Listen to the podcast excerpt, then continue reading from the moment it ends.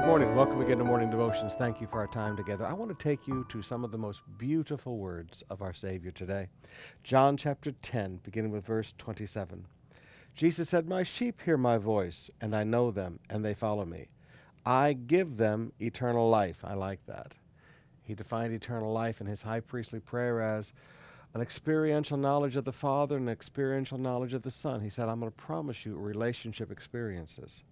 I give them eternal life, and they will never perish, and no one will snatch them from my hand.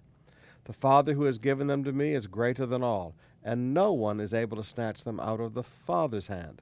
I and the Father are one. Now, did you hear that? No one can take you away from God. Sometimes, sometimes Pentecostals get a little concerned about their spiritual security. I can remember as a young baby Christian, people going to the altar every Sunday night getting born again, again, again, again, again, again, again, again, again, again, again, again, again. And I can remember as a baby Christian thinking, well, how many times do I need to get saved? And I talked to my grandfather. My grandpa said, Davy, as long as you're growing in God, nobody can take you away from God. Nobody can pull you away from God. No demon in hell, not Satan himself. No one can snatch you from his hand. My friend, you just need to relax in your spiritual security.